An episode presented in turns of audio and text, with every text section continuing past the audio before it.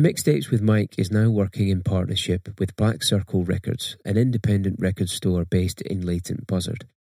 No money is changing hands, but we are going to work on some promotions together, so it would help us both out if you would take a second and follow Black Circle Records on Instagram or click on the link in the show notes to visit their website. All right, so who's your first track by? Oh, if I got to tell you, I Yeah. don't know.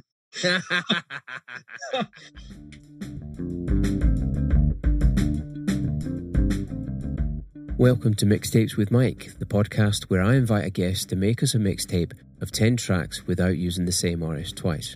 You're going to hear us talk about each song, and if you like the sound of what you hear, you can listen to the mixtape in full on Apple Music or Spotify by clicking the link in the show notes. So this week we're speaking to someone I would not have met were it not for music. He's someone who's played music for a long, long time but had to stop because he was dealing with some mental health issues, which is something he is very open and frank about during this episode. So if that's something that you might be a bit sensitive about, please take care whilst listening. But as we speak to him now, he's quite a few miles down the road to recovery and he's about to embark on a musical project aiming to raise money for mental health charities. This man is a musician, a craftsman, and someone I'm very proud to call one of my dearest friends. This week's guest is Craig Gold. How you doing? Wow, hello. I'm very well, thank you. Uh, he's lying. I've never met him before. He's got, he's got no friends. But, uh, no, I'm good, thanks. How are you? I'm, I'm all right. I'm not bad. I'm not bad at all. Um, so, how long have we known each other now? Well, uh, I was actually uh, I was trying to work this out with Chris helping Okay. uh, because we, uh, it was the same night, I believe, Mhm. that when I first met you. It was because I was putting on the music for Tamworth Beer Festival. Yes. and I can't remember how I got your name or your details. I can't remember if I'd put something on a forum saying, "Is there anybody about?" or if somebody give me your number. Mhm. Can't remember, but I remember speaking to you before it, and you said, "I got this guy called Chris as well. Can bring him down." I said, Yeah. "Oh, wicked!" Or I'll put four of us on. So it was that night that we first met properly. Yeah. Because I can remember when after we'd all finished playing, we were sat in front of the stage at the assembly rooms, drinking the beer, and it was me, you, Chris, Chris's lady, Nikki, Yes. and then I think uh, Ron and Jeremy, not Ron, Je- Ron and Jem, not Ron Jeremy. That would have been a great night. yeah, because we all got given uh, a glass and, and, and our own specific barman to go to. And, Yeah. and that's where we got our beer. And at the end of the night, they were putting on curry or chili or something like that. And and we could pretty much stay as late as we wanted after all the other punters had gone. Yeah. Well, we did the Saturday, and of course, the, the festival opens on a Thursday, and then Saturday's the last night. So we had that night where it was basically we could stay until the the staff at the assembly rooms kicked us out, and it was a case of drink as much beer as you can. Yeah. Whatever's left, finish it off because it's going. And that, and that we did. Tried to. Yeah, well, we definitely did. Um, so I reckon I would have been about 24. So that's 14 years ago. Yeah, it's probably about right. Well, I finished university in 2004, so it would have been about 2006. Yeah, I think you're right. 2006, 2007. Yeah. And then I think you got me along for another acoustic gig at one point, and then I got a random phone call because you and the boys from your band Carousel Circus were going to the pub in Wilnecote. And I just got a random invite, and I was just like, you know what? Yeah, I'll come along. And uh, and then that, and after that, we were we, we were firm friends. Oh, I think that would have been the Queen's Head, wouldn't it? Quite possibly, yeah. Yeah, that was that was beginning of, of a, a long and illustrious boozing career with the Carousel Circus. Yeah, and um, thanks to my dad for for uh, when I lived with him, we used to sit in the garage. so we didn't wake him after nights out, Yeah, puffing away in the garage, putting the tumble dryer on to keep us warm. Uh, so um, so yeah, we met through music. Is is the point that we're getting at? Um, and how long was Carousel Circus as a band going? Uh, we we did a decade, man, ten years, two, 2004 to to 2014. It was a good run. We we um, me and Bishop finished university in the in the summer of 2004, and then we we put we, we'd already been playing. So technically, Carousel Circus maybe was going for a year before that. Mhm. But we got Simon in on the drums that summer, and then entered Guitar Wars in Tamworth and won it. And that was in the and that was the autumn winter of 2004. So that's when we started playing and that. Yeah. And then our last gig was at Wellfest in Stra- well, just outside of Stratford in 2014. Ten years, th- three different drummers, shitload of booze. yeah, a lot. Yeah. So, in terms of like building your mixtape, how did you approach putting your playlist together? Well, I didn't want to come up with uh, these are my ten favorite songs uh, because I, I they, they change all the time. I don't really have a favorite song. Depends what mood I'm in, and it's I can't. I, you hear that all the time. My favorite songs, and it's just like, oh, really? And um, I didn't want to come to you and say, well, these are the ones that have influenced me, because again, I, f- I find that a bit mundane. So I've picked songs that I, I would say they, they, they represent uh, very memorable times in my life. So, I, and I do love all these songs, but even if I didn't like one of the songs, they could be in there because it it goes bang to a, a moment Okay. or a memory. All right. Well, that's a that's that's a great way of approaching it. A lot of people have taken the the, the same tack, and they've all been really good uh, episodes off the back of it. So, I think it makes it more personable, doesn't it? It you know it makes it more part of the uniqueness of a podcast as as opposed to well, yeah. I mean, if you're talking about having a conversation and and getting something across about who you are, then then this is exactly the right approach to take. So, yeah, you you you you- you've done right there. All right. So, who's your first track by? Well, the first track I remember now is is the day we caught the train by Ocean Colour Scene. All right. Now, Ocean Colour Scene for me, there were a couple of tracks that I, that I liked, but I was never all in on them like so many people were. But uh, th- th- there was a lot of good indie music kicking off at the time. I remember um, the the song that was used in the intro for Lock, Stock, and Two Smoke, Smoking Barrels comes to mind. Like, Yeah, 100 Mile High City, that one. yeah, but um, so like, w- why this one? Well, when I was, this song was released in '96, so I was 13 then, and you were you at that time in your life where you start discovering yourself or wanting to sort of, you know, you're sort of reaching for a bit of independence, aren't you? And hairs are starting to grow. you know. Thing, things are starting to get stiffer on the back of the bus. Um, all those sorts of things, you start becoming or starting to become an individual as, as opposed to a child. You start approaching that time of puberty. Um, now, I remember we used to have, you remember those old hi fis? Like a big Yeah, yeah, yeah. square, like a black square with like a massive equalizer on there that did Yeah, yeah, yeah. nothing. Just pointless, but it looked cool. We used to have one of them in the back room. We used to put BRMB on it, uh, which uh, th- th- that's not going anymore, is it? But it was a Birmingham radio station. Yeah, yeah. BRM. And I remember they played this snippet of a song. And, and it was Day We Caught the Train, but it was like a small little bit, like bit, it, bit, bit, bit, bit. And the DJ's like, oh, so coming up later, we've got some of that, and it's something like you've never heard before. And I remember thinking, like, what was that? And I waited for the song to come on, and and they played it, and I'd never heard anything like that before. Uh, just that, I mean, that it is a Ocean Colour Scene get, you know, they get labelled as a mod band, and and people say, oh, you know, they're just small faces reincarnated, or they're this, or they're that, and so on. Not everyone, by the way, but that's how they can be perceived sometimes.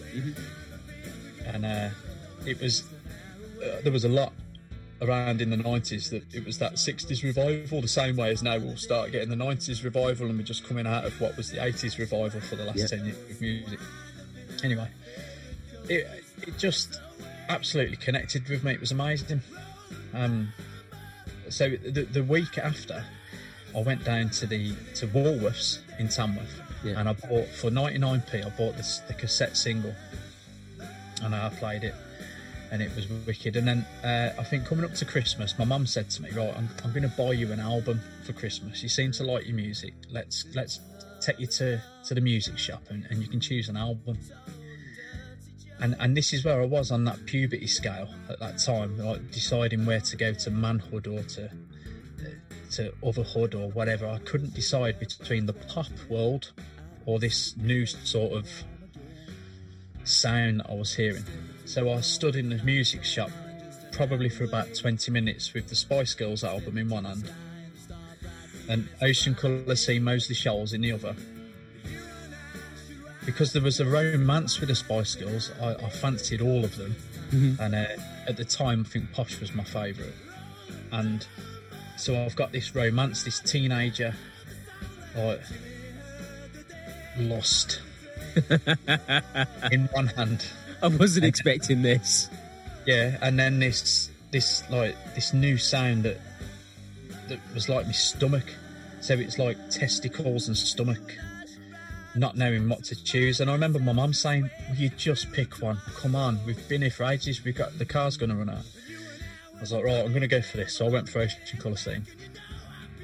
And that is what started off me wanting to learn to sing, to play the guitar, to write songs and everything. And it all started in that moment. And that song, you know, I made sure it was played at my wedding. Every time my sister hears it, she texts me saying, "Oh, I heard this today." You know, reminds me of you because it used to do her head in at home. I was playing it all the time, and uh, Well, it's always that thing when you get a single and you don't have much other music, especially if it's that new genre, you Yeah. play it to death. Yeah, oh god, yeah. And uh, but the annoying thing then as well is you, you'd play it, but then you had to rewind it to play it again. So you're like, "Oh, what a tune!" I'm gonna put that on again. So, but you've you've actually you've actually played with Ocean Colour Scene with the band, right? Yeah, yeah. Um, I mean, they, they, they were. It's an influence on my songwriting and music now. Uh, th- th- they're not, um, but they were certainly the biggest. I still enjoy listening to them, but I mean, I was crazy mad back then through my teen years and early twenties. I was just obsessed, and um, again, they, they inspired me. They made me want to learn music to, to, to sing and that. And uh, I've played with them, I think three or four times. Um, although a couple of the gigs were where I played at a festival and Simon Fowler, the singer, played at it. Yeah. And uh, I remember we played at, at, at, at uh, in Stratford, and we played, and then we come off stage afterwards, and he came. Simon Fowler came up to us, and he said, "I love that guys. That was great." And he, he he come up to me and he says, "Your hands must kill playing your guitar with no pick like the way you do." I was like, "Well, you know, you get used to it." And I just said to him, "Do you want a beer?" And he's like, "Yeah, okay then." So we go to the bar, and I'm like making sure I've got enough money in my wallet. so like, get, it, get him a beer in, we get some beers in, and we just spent probably half hour talking to him. And he invited us over to where his friends and family were. We were just talking music, and he was saying how much he thought my songs were great, and I had a great voice and all this. And do you know what? It didn't matter at that point. Anything could happen, and I was like, "That's just been the best day ever."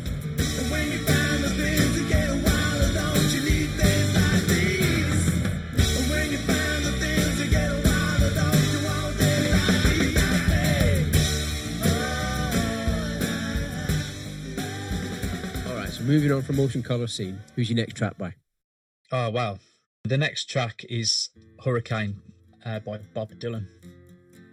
Uh, it's the second time Bob Dylan's come up uh, on mixtapes, and I, I, I would have thought he'd have come up more than he has. Um, but why have you picked this track?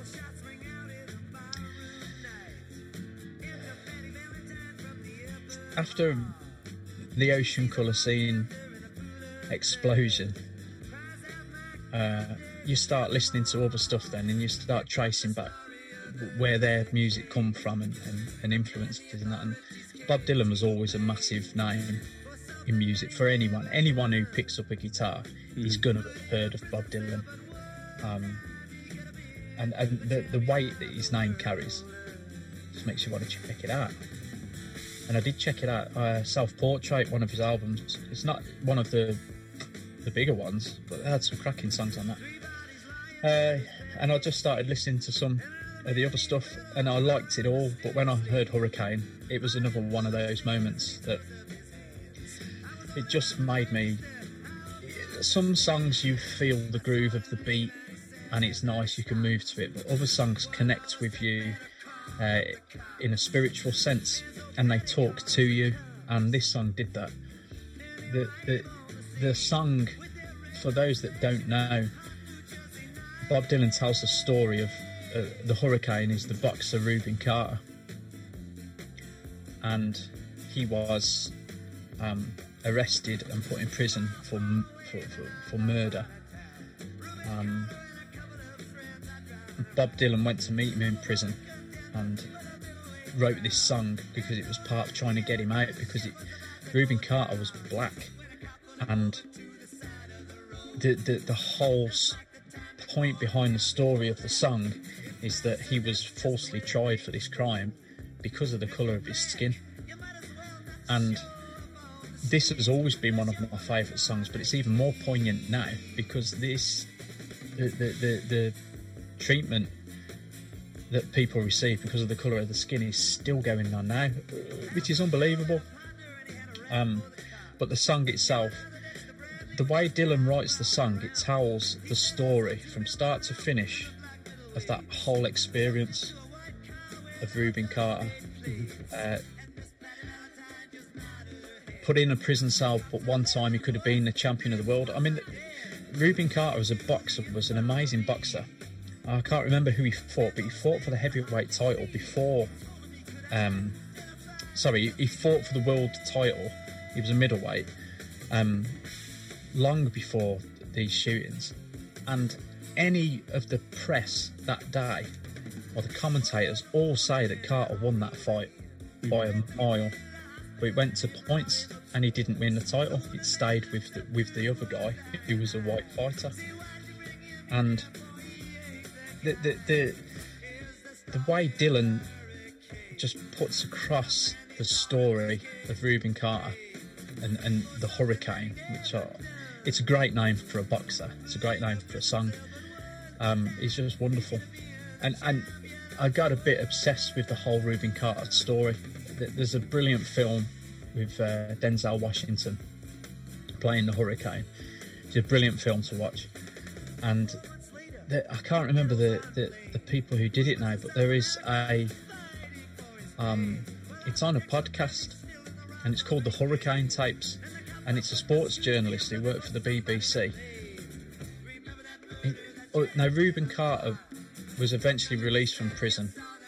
He's never received any apology from any of the, the states to say you were wrongly put in prison. You were you were treated that way because of the colour of his skin. Nothing. He's never re- received a dime of compensation or anything for that whole time that he was in prison. Um, and I can't remember what the point was. was but um, You got obsessed with the Oh, yes. story. yeah, but the the, uh, the the tapes revisit the whole thing of what happened, and it leaves it open ended. That, that from the evidence and the people they spoke to, there could still be an argument that Rubin Carter did shoot these people, and there's still a, an argument that he never did. But whether he did or didn't, the evidence wasn't there, and he was still put away because of who he was as opposed to if he did it or not. And uh, the song just sums it up amazingly. It's a, it's a wonderful, wonderful song that just it shares that heartache of, of, of it all with you. It's brilliant. Just a cinder on my way up to some paradise where the streams flow and the air is nice and ride a horse along the trail.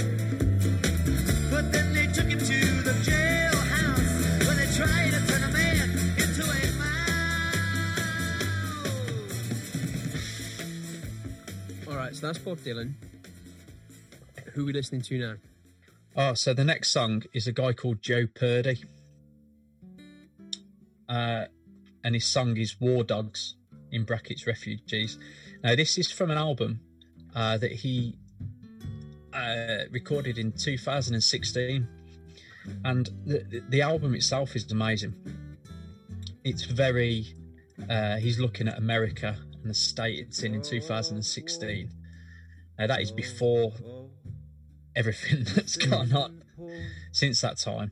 Um, but but he's basically saying that you can feel the pain in the in the lyrics and the performance of the, of, of the state of America, and it hurts him. Um, War Dogs focuses on um, refugees and the fight that refugees have to survive. There's this amazing. Um, but the, the the production's amazing. You can tell that it's just done um, live in a studio. It's, it's not really overdubbed at all, so you can hear all sorts of like the bass squeaks a couple of times. You think, oh, you know, if you were recording it on its own, you'd be like, well, we've got to do that again. But the feel of the song is amazing, and I love recordings like that. That it doesn't have to be perfect because it's about the the feel of the song and, and if the feel and the movement is there you don't need to have those perfect recordings for it to reflect where it needs to go. Um the the, the line that just it, it, it's so emotional it can fill me up when i hear it. Um it, it- it's a father and son and the, the, the, he goes uh uh, yeah, so the son says to his father, he says, Papa, where is the water? Where is the food? Where do we go from here? And then the dad sings back and he goes, uh, We'll drink from the puddles, my boy, and eat off the street. Uh, and then he says, We'll hide, yeah, hide until the war is won, or drown in the sea. I mean, that's. If there's anything that just doesn't hit you in the face, of what these people go through. We'll, hide until the war is won, or we'll, we'll we'll take our chances in the sea and we'll probably drown. And that's a that's a father saying that to his son. That's immense, but it gives you this story, this this. Uh, it, it reels you in with that, so you want to know. Then naturally, we want the beginning, the middle, and the end of a story. So we want we want to feel that these guys survived. You don't find out. It then hits uh, into. He just plays out a harmonica solo to the end of the song, and that's it. It's it's finished. Uh, I mean, the the emotion in that harmonica. It's a wonderful, wonderful song. It's it's done so well, and it's another one that it can sum up a, a huge feeling that, that we have with, with, with the issues. It, it's my favourite song on this mixtape, if I'm honest. I'll, I've listened to it twice today. Once when I was driving around in the car running a couple of errands. And this track, sometimes, because because it, cause it's, like you said, it's, it's, it's, it's a fairly minimal kind of production. Mm. And when when you hear a song like that and you're alone in a small space with with the volume up and you can hear all these little things that are going on in the recording sometimes with with with, a recording like that it almost feels like you're in the room and Yeah. you, you just get taken somewhere by it and I'd heard a lot of the music that that you've picked on the mixtape before, and, and we'll get to all of them. And, and, and I do like everything that you've picked, but this one I hadn't heard before, and this was the one that really grabbed me. Mm. It does. It su- it sucks you in.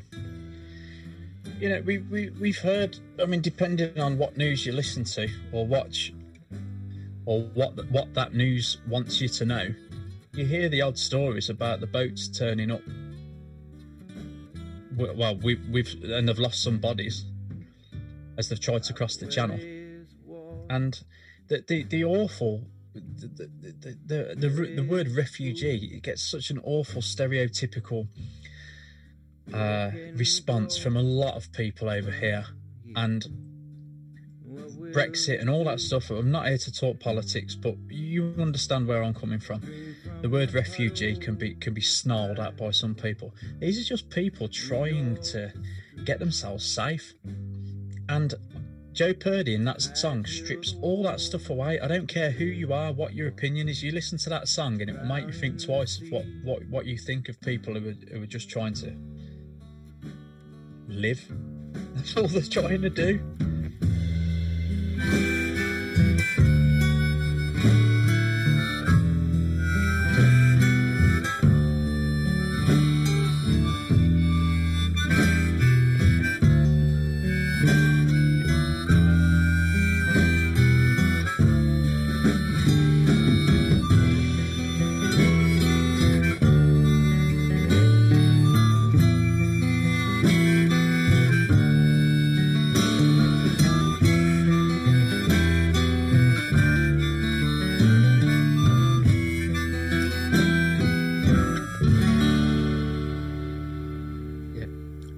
Another song that I heard last year that's that has a similar sort of message. It's by a group called Skin and Demoralized, and the, the track's called Superheroes, and it's got this kind of post rocky, kind of very minimal riff going around the back of it, and the the lyrics it sounds like a spoken word piece, and he's talking about a refugee kid in in a British classroom, um, and the last lyric is heartbreaking. I'll, I'll you know, I, I implore you to listen to it. I, I, I might actually fade it in to the edit just for context. 78% of them are living here alone. We're standing in the school. Marco is the teacher. He's got a sofa now in Newcastle, but he's still a weekly feature. He said, Draw your favourite superhero with pencils and a pad. This boy sat in silence and drew a picture of his dad.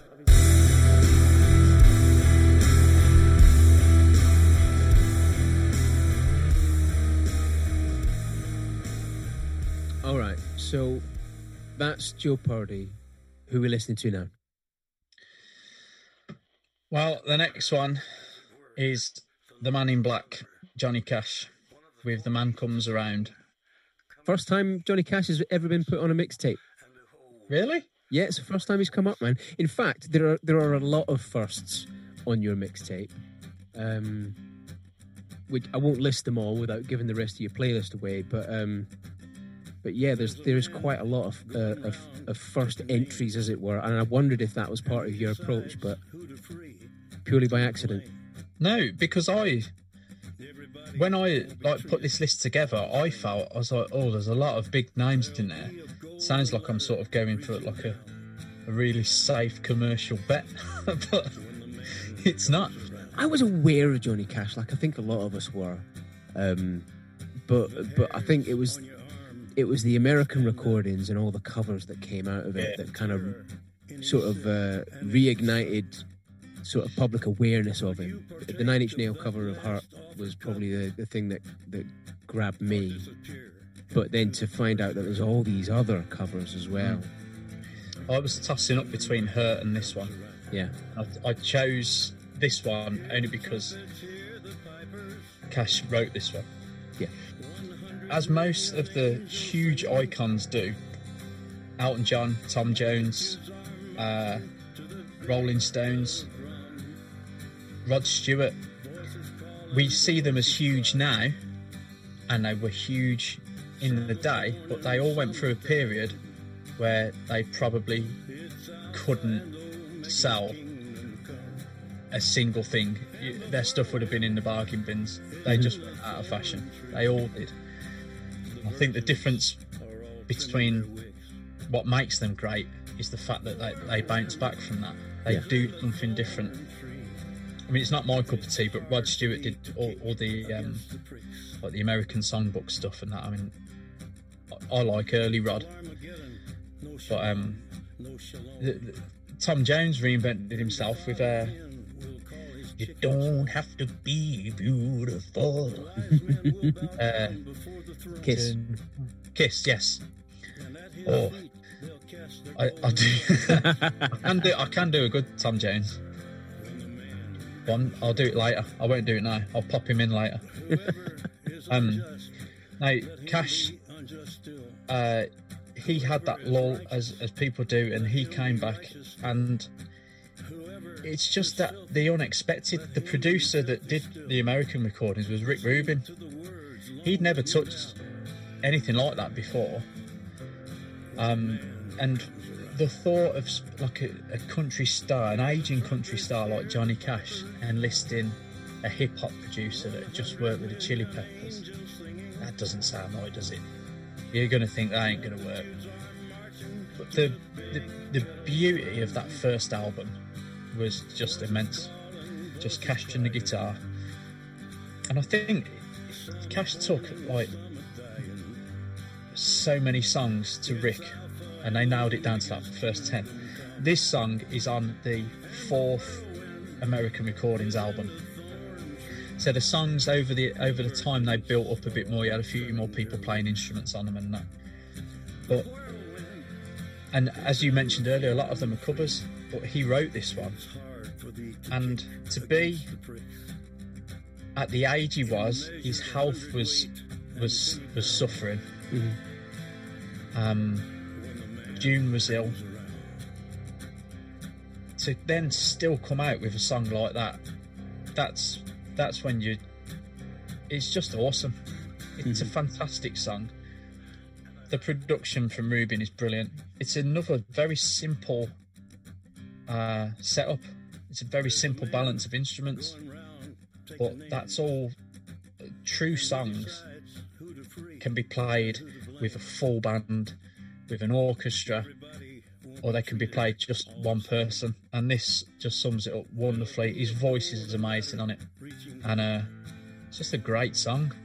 Uh, it, it's just a, a, a when you're coming towards the end of your life and you're still banging out songs like that. Legend, mate, legend. Well, I think at, at that point, you, you would expect a lot of people to sit back and, and relax and take life extremely easy, but I don't think that stopping is something that ever entered his head. I don't think he was capable of stopping. No. Is it, for some people, it's for some people it's a job, isn't it? Yeah. You do a job. There's people who write songs; it's their job. They perform; it's their job. For some people, it is their life, but then they just they go off it, as which is okay. Everyone does that. You can you can love something and go off it, but then there are people that have something that is part of their life source and music and Johnny Cash is that it's like Freddie Mercury as well. I know he died a lot younger, but he was going right to the end. But all he wanted to do was was, was make music, and uh, it's powerful when you when you when you are writing songs when you're facing that time of your life. They're, they're really they're, they're, they're strong, and you can feel the emotion in them. I mean, with the American recordings, you can hear Cash's breathing. It's so heavy on Yeah. so many of the tracks because he's struggling to catch his breath. Yeah. But he's, you can imagine them saying, "Do you want a break?" And he'll be like, ah, "No, I'm getting this done, mate." It's powerful when when you get those levels of recordings and it's captured. down before the throne. And at his feet they'll cast their golden crowns. When the man comes around. Whoever is unjust, let him be unjust I also heard that uh, Tom Jones quite likes that song, you know. All right, so moving on from Johnny Cash, we've got another first. Oh, get out of time! No. Really? No, so uh, uh, actually, he he was almost used in the very first episode uh, by Andrew McBurney, but he switched it out at the last minute for for another band. He, he was going to put Springsteen in for his mum because he he he loves Springsteen because of his mum. But uh, we were talking about other bands, and then something popped in his head, and he was like, "Ah, right, okay, yeah, that's got to go in." So he had to sacrifice a track. So I'm quite strict on the ten tracks. I thought you was going to say he was going to put it in for his mum, but then he didn't get what he wanted for Christmas. So he it out. Yeah. So the person in question is the boss, Bruce Springsteen, and the song is Thunder Road. I mean, the album that that song's on is fantastic. It, it's one of those out, you, you know, um, albums like that are few and far between. I, Killer's Hot Fuss is another one where you can press play and you leave it and it finishes and it's like you've just heard a greatest hits collection. And I mean that from the point that any of those songs could, could have been the single. Yeah. You could have released, I don't know how many songs, but 10, 11 songs. They could have all been a single. They would have all charted very well. But it's not like a greatest hits perspective because it just flows as an album, not a collection of songs. It's wonderful. Thunder Road. Uh, now, me and my wife Katie, we went to watch Springsteen in. Oh, it's going to be longer than I th- th- than I want to admit. I think it was. I was thinking it was a few years ago, but it was probably something like 2012 or something, maybe. Uh, we went to watch him at Hyde Park, and he came out to to kick off their set just with him and uh, a, a pianist uh, accompanying him. Uh, and he, he come out and he, he did this and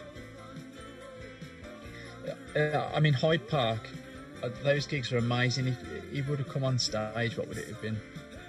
I don't know half seven eight o'clock. The sun's not quite setting but it but it's getting low so you've got that lovely peachness to the Yeah. to the London sky. Uh, you can feel the buzz as as the the music that's playing goes down and out comes Springsteen. And the piano starts playing and it's this you're getting treated to it's on YouTube you're getting treated to this a wonderful song but in such a special way it's just just Bruce and that. And it just takes me back. I remember my, my nan had not long died when we went to that gig. And it had been a you know as it is with bereavement a, a, a strange couple of weeks. And when he started playing this i just remember me and my wife put our arms around each other and we were just watching it was just it was beautiful and uh, now i know a lot of bruce springsteen songs but i don't know all of them he's got a hell of a lot of stuff and i'm not a super fan uh, but that set I probably could recognise half of the songs. Mm. I'm honest, it didn't matter. You know, sometimes you go and watch a band and you're like, "Oh, I don't know this one. No, I, I can't really. I don't know this one." With this, it was like, "I don't know what this is, but it's amazing." The Yeah. performance, the whole thing was just incredible, and it wasn't that long after uh, Clarence, the saxophone player, had passed away, and they had Clarence's nephew was now in the E Street band playing the saxophone, and they did a saxophone break on the one song, and and they lowered the the pace down, and and, and it all went quiet, and and then the saxophone player sat down, and Bruce went and sat next to him, and he says, "Do you see your uncle up there?" And it was just like, yeah, it was just special, man. And Thunder Road takes me right back to that moment every time I hear it. Wonderful song.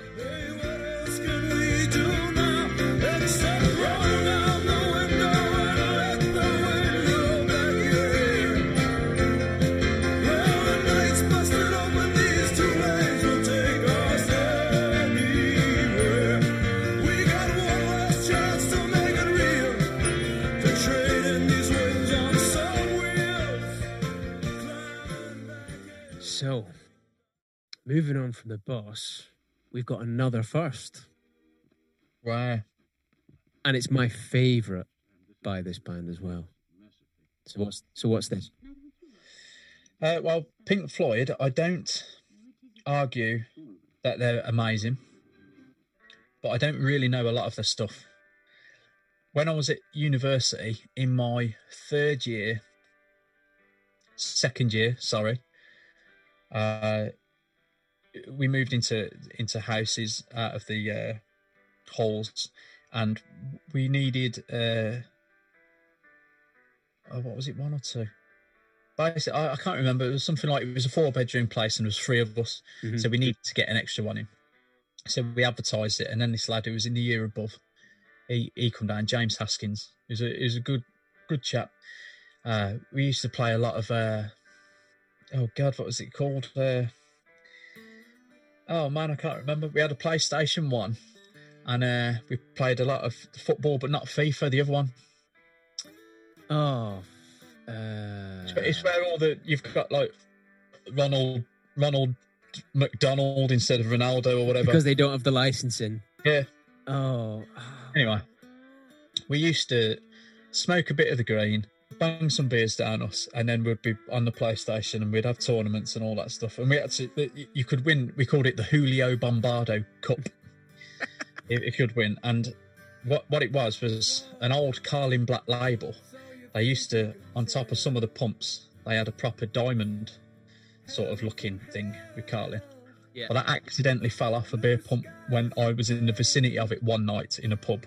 accidentally. Um, Yeah, it just so happens that it fell off, and I was there to catch it, um, and that became the Julio Bombardo Cup. Anyway, James was into his music, and he says, "Oh, you got to listen to this track, Pink Floyd," and I said, "Then, as I, as I still do now, really, I, don't know any of their stuff." And he played it, and it's just one of those songs that it just it blew me away. But it, it now here's the bold statement of the interview. I think it has uh, one of the best lines ever put into a song in it. Okay, which is The the line in the Pink Floyd song, "Would you exchange a walk-on part in the war for a lead role in a cage?" Uh, that it's it's so powerful. If you reflect, you could sit and reflect and take meaning from that for hours. Would you exchange a walk-on part in the war for a lead role in a cage? It's just brilliant. It's it's just amazing. I, I for, from my point of view, I can't think of a better line in anything that, that can just sum up a feeling of it's it's like bravery, it's like courage, and it's challenging cowardice, but it's also challenging if you're scared or if you fear something. It, it fuels you as if you can actually overcome stuff. It's it's so powerful. yeah. To me, it's it's the it, the question is almost: Are you brave enough to make the right choice here, or are you going to take the the easy Yeah. road? Yeah, it's it, it's but it's summed up in those whatever it is 12 13 words. Yeah. that that whole those sort of scenarios that you spend your life we all spend our lives working out what to do. It's just gone bang. It's just put into that. Mm-hmm. It's brilliant. And it's i mean it's a great song as well of course but from an impact point of view for me that it's just wonderful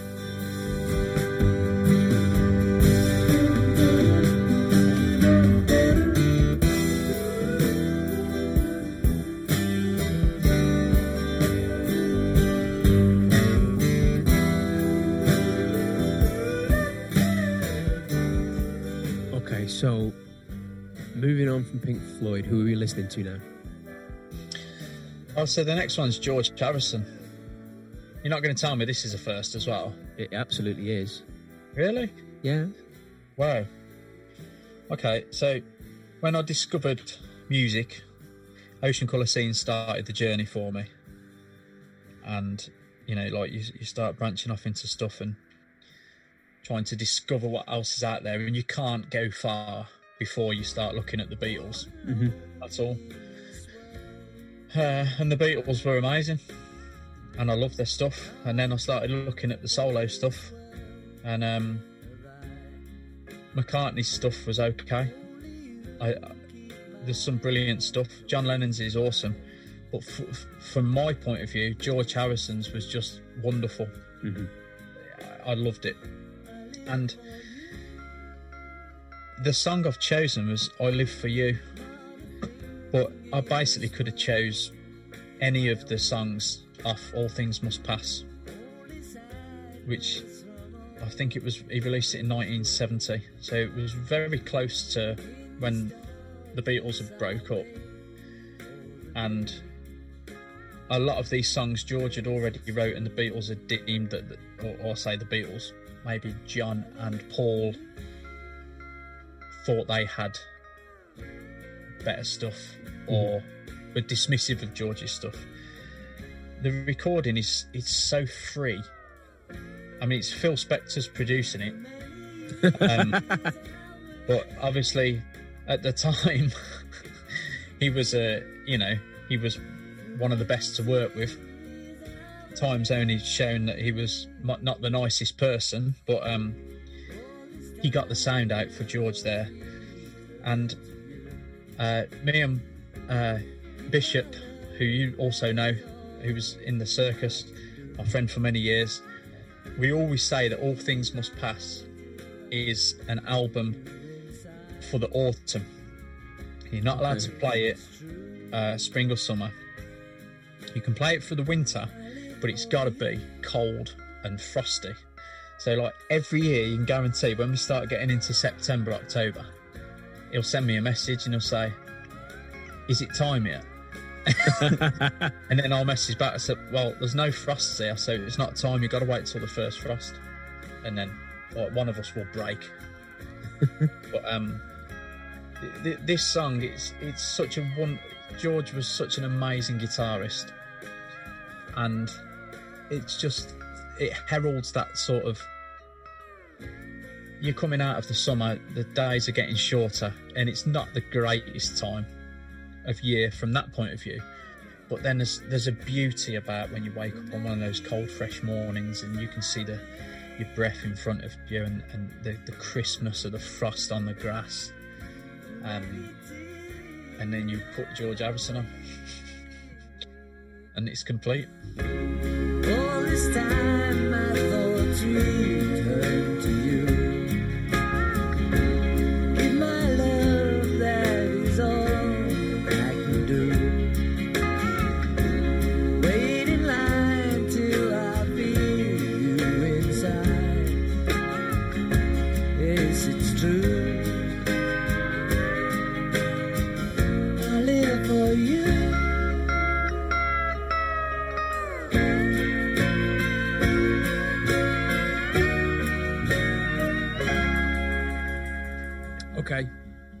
George Harrison. Who are we listening to now? Oh, so the next one is uh, Neil Young with "Tell Me Why." Now, this is the first track of uh, the After the Gold Rush album, which is my favourite Neil Young album. Now, Neil Young, he he is a huge influence on me as a songwriter and as a guitarist. I, he's just amazing. He can do folk, he can do country, he can do rock. He, he he's got the whole lot in his bag. I've seen Neil Young play, I think three times live now, and he's amazing live still. You know how some people lose their edge as they get older, mm-hmm. or that his vocals still sound just so great. He's brilliant on the guitar, and he's just bopping around. Like him and Springsteen, that that they must have very good multivitamins because they're just like moving around. They're not on Wellman, whatever we get for here. they're on they're on some proper stuff. But uh after the gold rush was the the album I mean I, I heard Harvest, which is Neil Young's most like famous album. I heard that first, loved it, but this one, it's just it's got some great songs on it. But the album opens up with this song, and it sounds so full, but from what I can gather, there's two, maybe three acoustic guitars playing it at the most, and there's nothing really else apart from a, a main vocal and then one or two backing vocals. And it's just got a wonderful balance, and it kind of taught me that not all songs have to be drum kit, bass guitar, one, two, three, four electric guitars, strings, trumpets, God knows what, to sound full and complete. You know, and, and when you can get that fullness uh, from a simple setup with the equipment that they had at the time, well, it's just beautiful. There's a line in it that he sings when he was having. he- He's. I was reading his book and he was having. Well, he went through a bit of a period where he he felt a bit uh, lonely, and he, the, the the one line it says, uh, "I am lonely, but you can free me," and he was playing it live, and he sang that and then started crying at a gig because he finally connected with with, with what that meant. He's, uh, yeah, he's brilliant.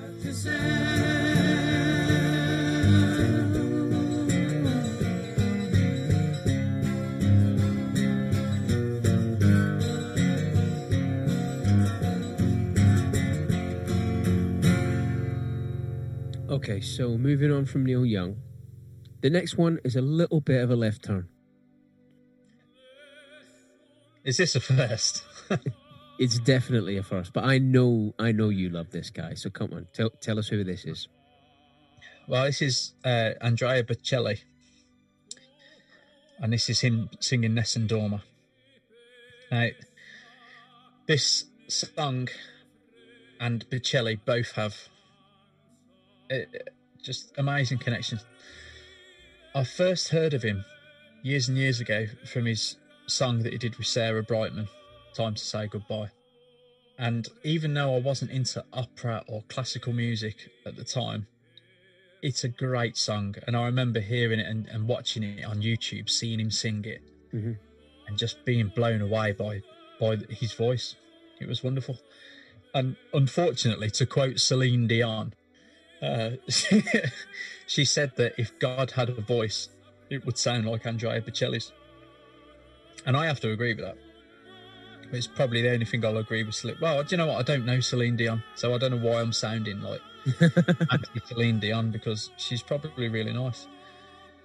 But um, I always had a soft spot for him from that point. Now, as I've matured, in fact, it'll be when when I used to work in Worcester, when I used to manage all the train stations around Worcester and Hereford. I used to have the the the, the, the on call car when I was on call. So instead of getting the train down there from uh, Tamworth, I used to drive the car. And I started listening to classic FM as opposed to the other radio because I just found it was it was fresh. It was something different to listen to. And I really started getting into classical music. And it was amazing the amount of pieces that were played that I didn't know what they were, but then the, the, there's the hook may be only like 20 to 30 seconds in the song, and you've heard that thousands of times on adverts and in mm-hmm. films and so on.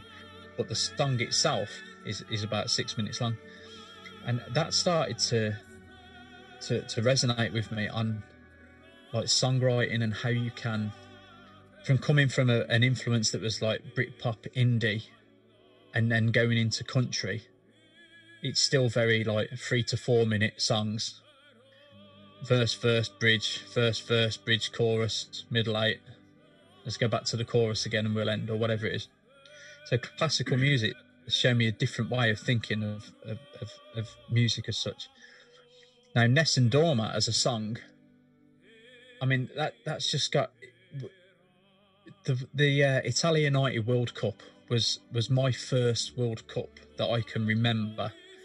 I didn't watch all the games. I would have only been 7 Um, but I remember when we was at school, we had a wall chart, and we were, we were all remembering what the scores were, and we were filling them in.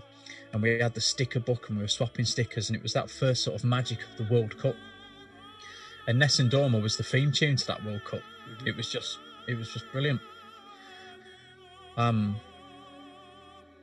no, that was Pavarotti singing that.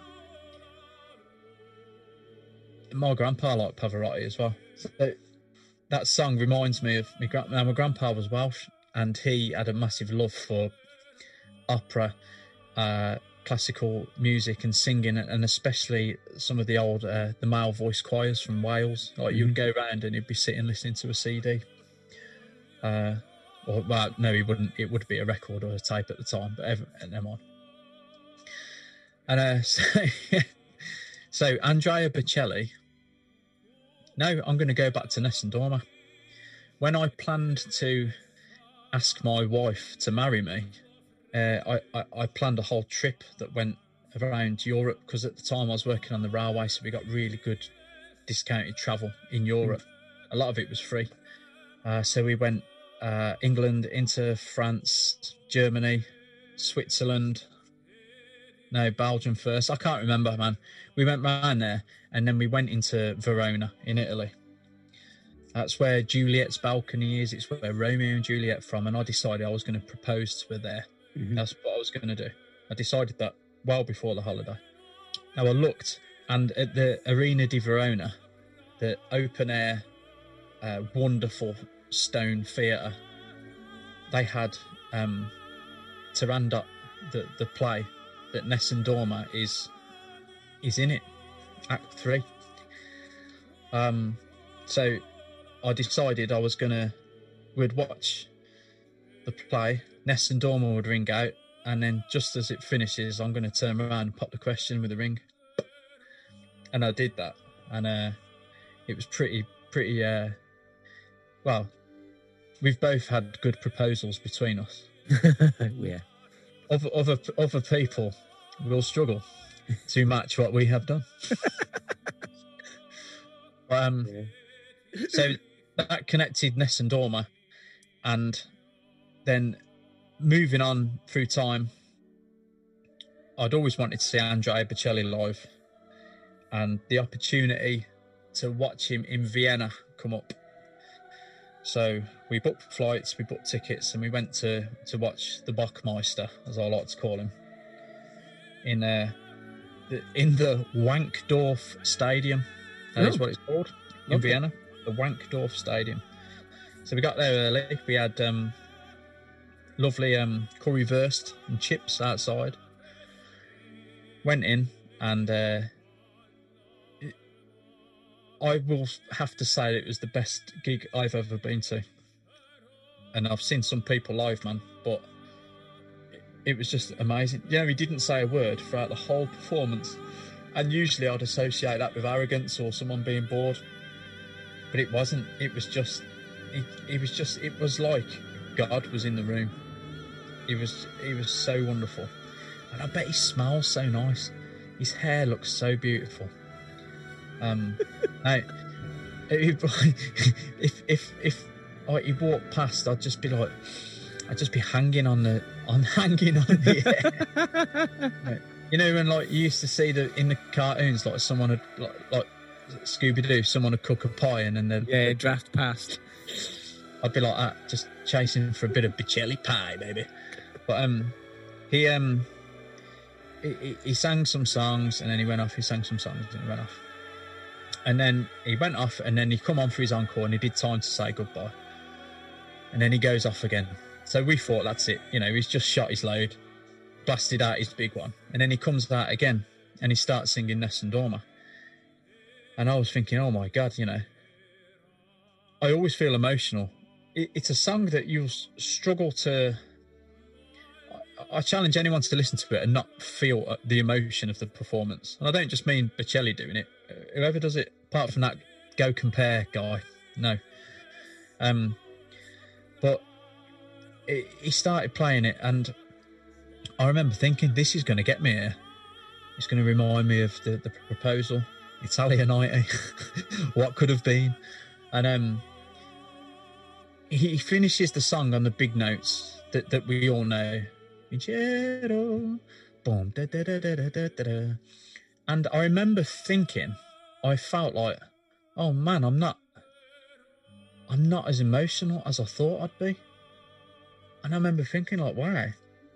It's been amazing, but it hasn't, it hasn't got me.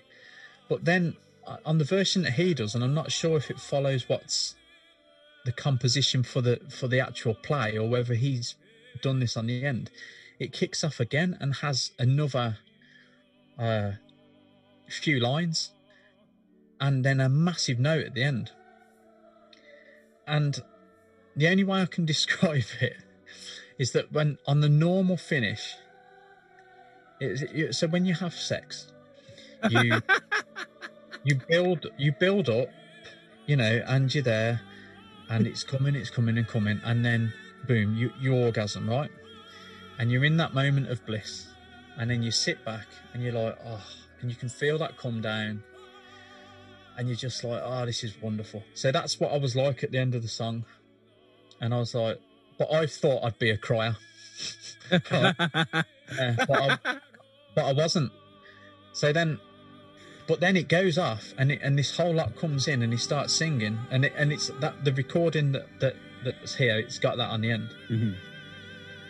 And so it's like you've just you've just orgasmed, you sat there, and then something comes along and just goes, "You're going again, mate," and it built up, and then it was like it, the biggest explosion you could ever imagine. Like 30 seconds after you've you've just done it, and I know like Katie turned around to me as if to go like wipe a single tear away and go, "Wow, that was good, wasn't it?" And I was I was crying right like somebody just took my teddy off me.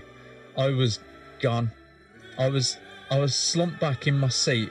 I was streaming. I was shaking. My I had the shoulders going and everything. I was bawling, like just total oversensitive crying orgasm. It was just amazing. So that's why this song is on the list.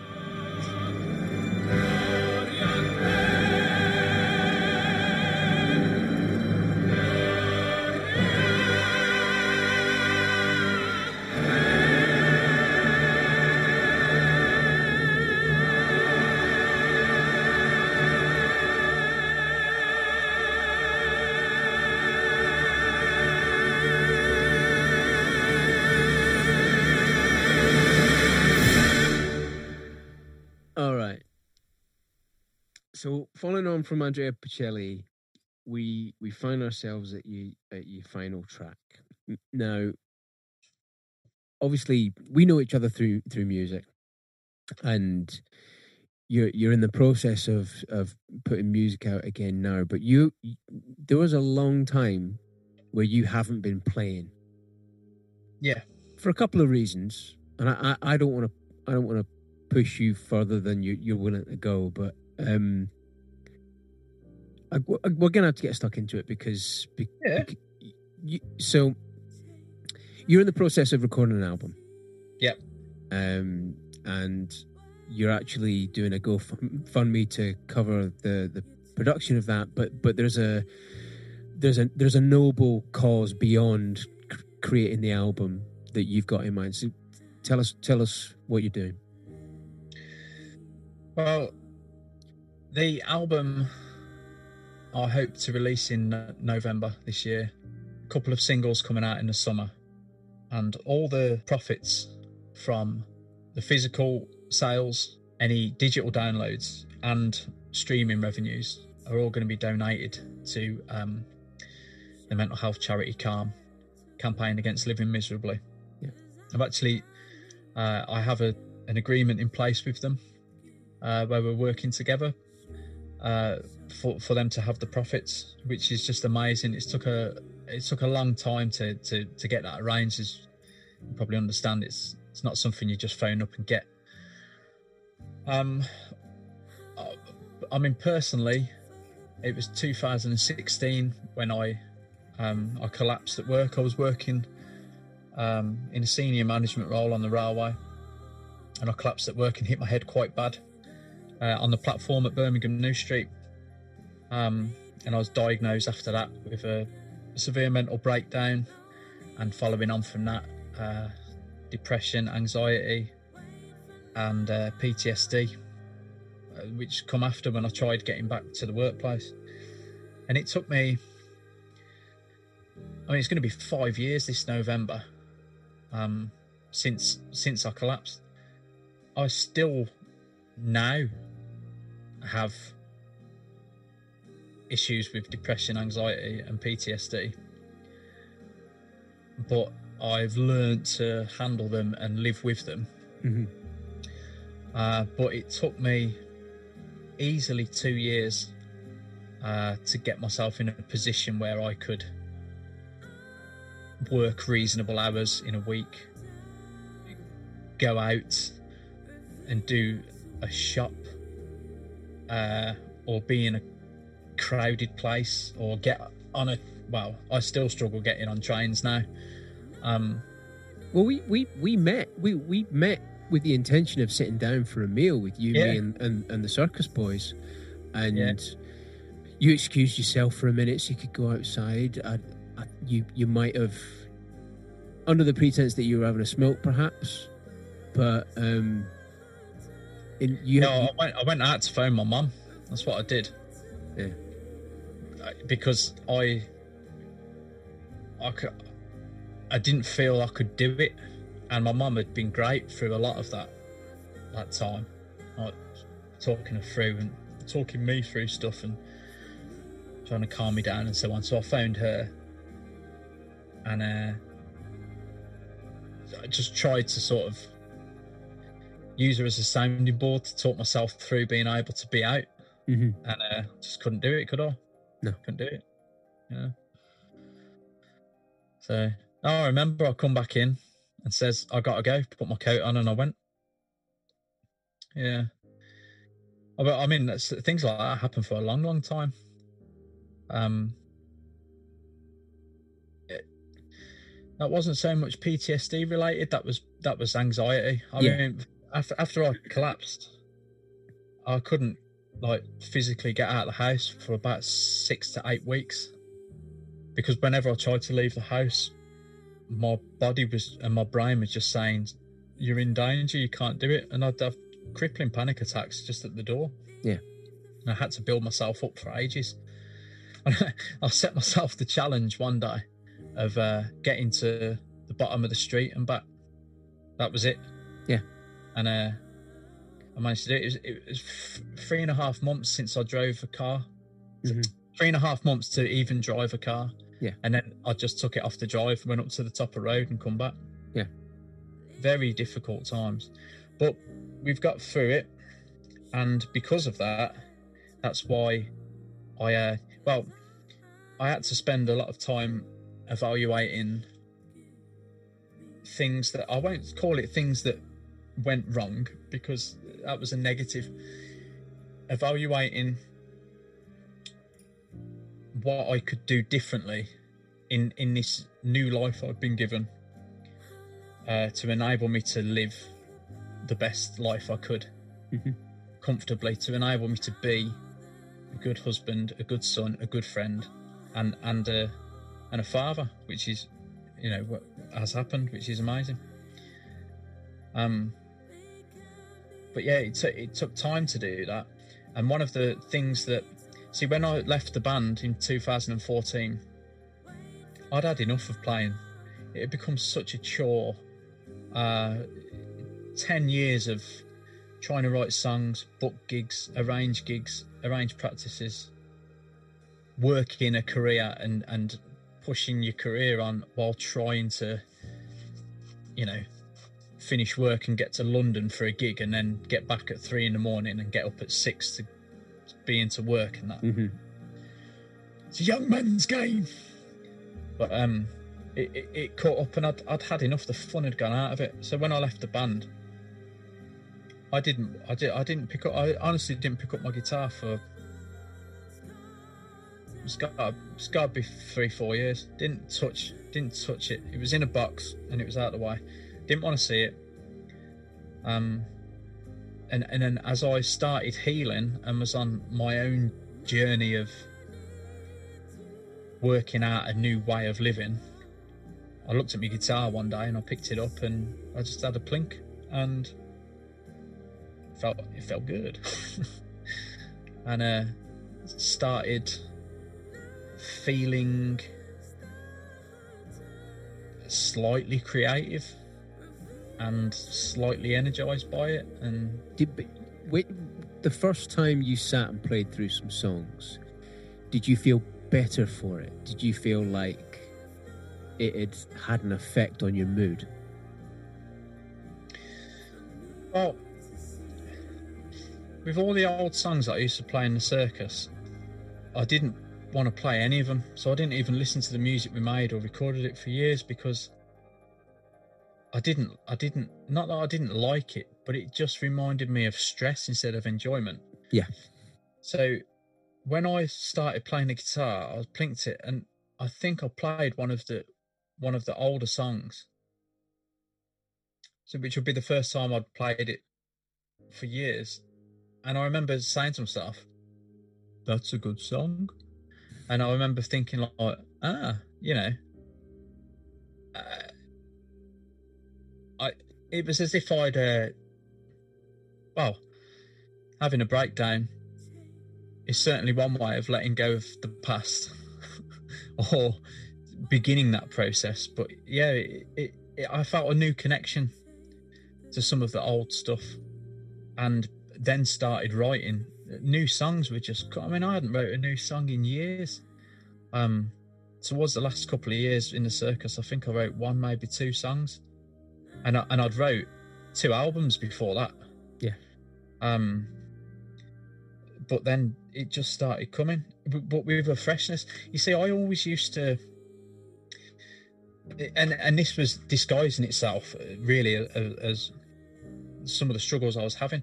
I used to feel that I had to be under the influence of something to write a song. Mm-hmm. So ve- ve- very early when I when I was at university and just after, I, I used to like to get stoned to write a song. I used to think that that's what I had to do because that's what the rock stars do, mate. And I used to have to, you know, that that's the only way I'd write a song. And then when I knocked uh, the, the the weed on the head all those years ago, I was drinking, so I'd be like, if I'm going to write a song, I've got to be pretty battered. So you know, there'd be a bottle of wine or some whiskey or some beers, and it'll be part of that. Now, I think that, well, I definitely did use alcohol as a coping coping mechanism throughout uh, the years of, of, of starting to get ill, Mm-hmm. and it would have contributed towards that. There's no doubt about it. it unfortunately, alcohol is a massive um, coping mechanism for a lot of people in management or high stress roles. Um, and it can contribute, it can do worse than it actually does good, but that's a conversation for another time. But I think what came was that I could play guitar and write a song from here, from me. It didn't matter that I wasn't stoned or pissed or any of the above.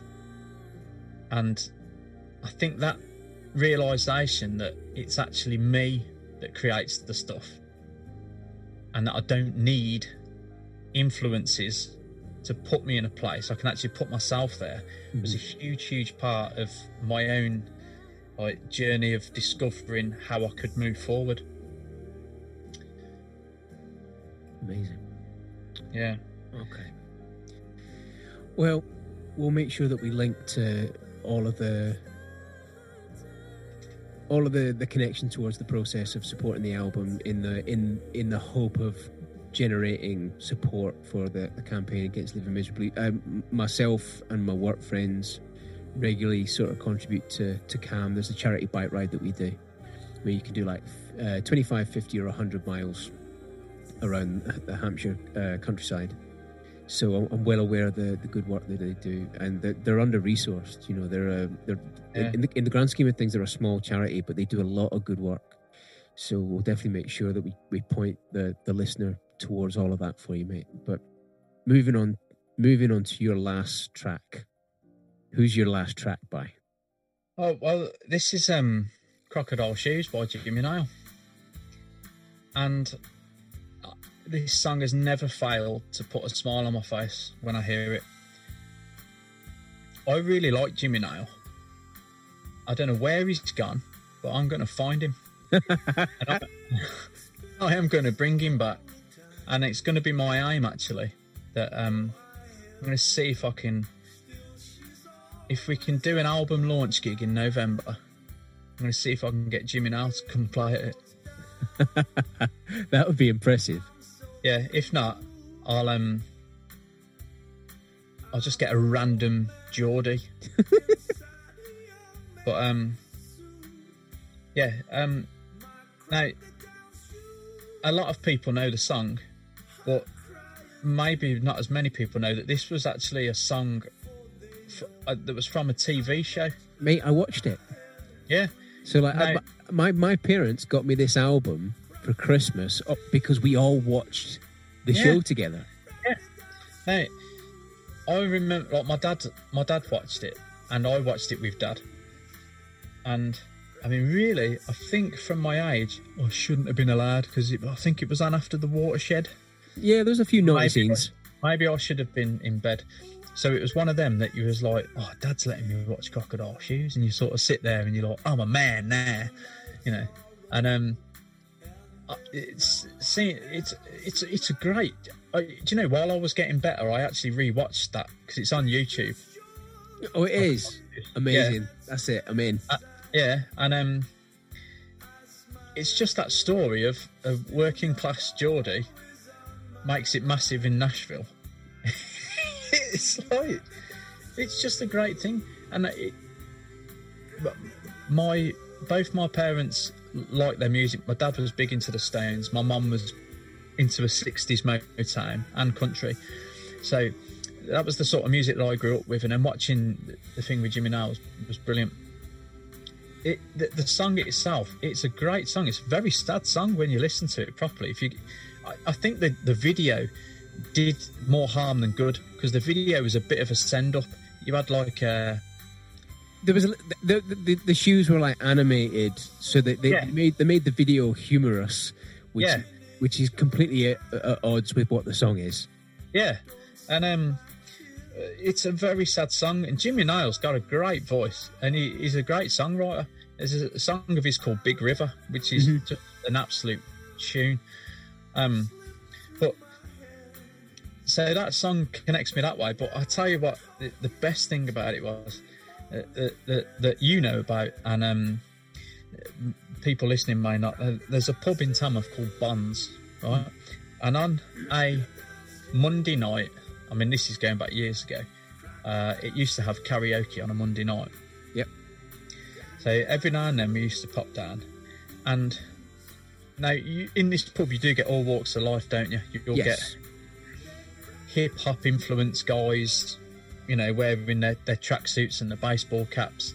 You'll get mod looking guys, rock looking guys. Yeah, yeah, yeah. Uh, you could all sorts. It- It, it, it was it was the cross section of like youth culture in Tamworth. That's a that's a better way of putting it than me just using my phrases. But you get everything. Yeah. So the karaoke night was a pro. I mean, there used to be a guy. I I can't remember what his name was, but he used to wear like a shirt, a, a suit, and a shirt and tie. And he used to go up and sing Sinatra stuff. Oh mate, I bet that was amazing. proper old school. But anyway, uh, there was this lad who got up once, and uh, he looked like it, it, if he was the fourth member. Well, I don't know how many people there are actually. If he was a member of Run DMC, you you, you wouldn't question it. He Yeah, was yeah. just like that, right? So he gets up, and I'm thinking, oh, what, what are we going to have here then?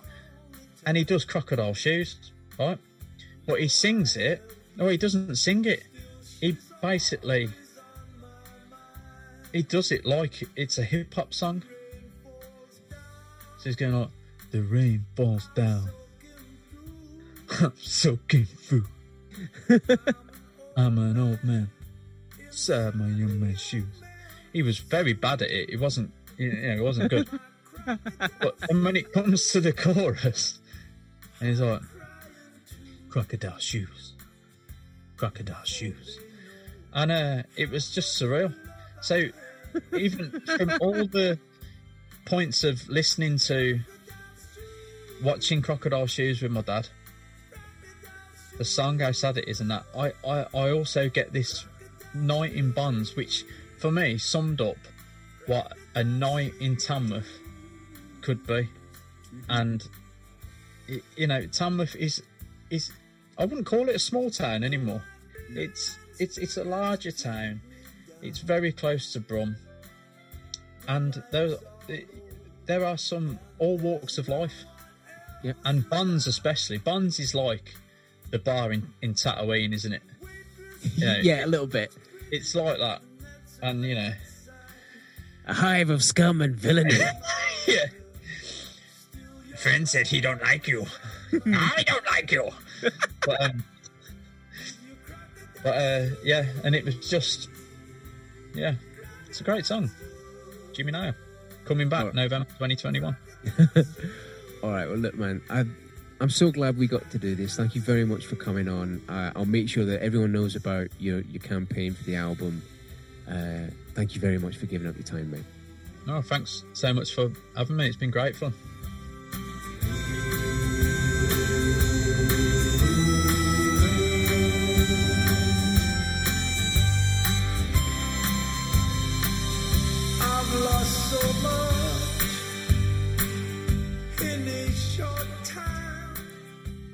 So that concludes what has been for me a very important episode of Mixtapes with Mike. I've known Craig a long time, and I'm very proud of how open he is about everything he's been through and the steps he's taken to rebuild his life, and he is succeeding in doing so. As always, we've kept the music discussed played below the conversation because I believe that all musicians should be paid something for what they do. So if you do want to listen to Craig's mixtape in full, you can listen to it on Apple Music or Spotify by clicking the link in the show notes. But for now, I'll see you next week for another episode of Mixtapes with Mike.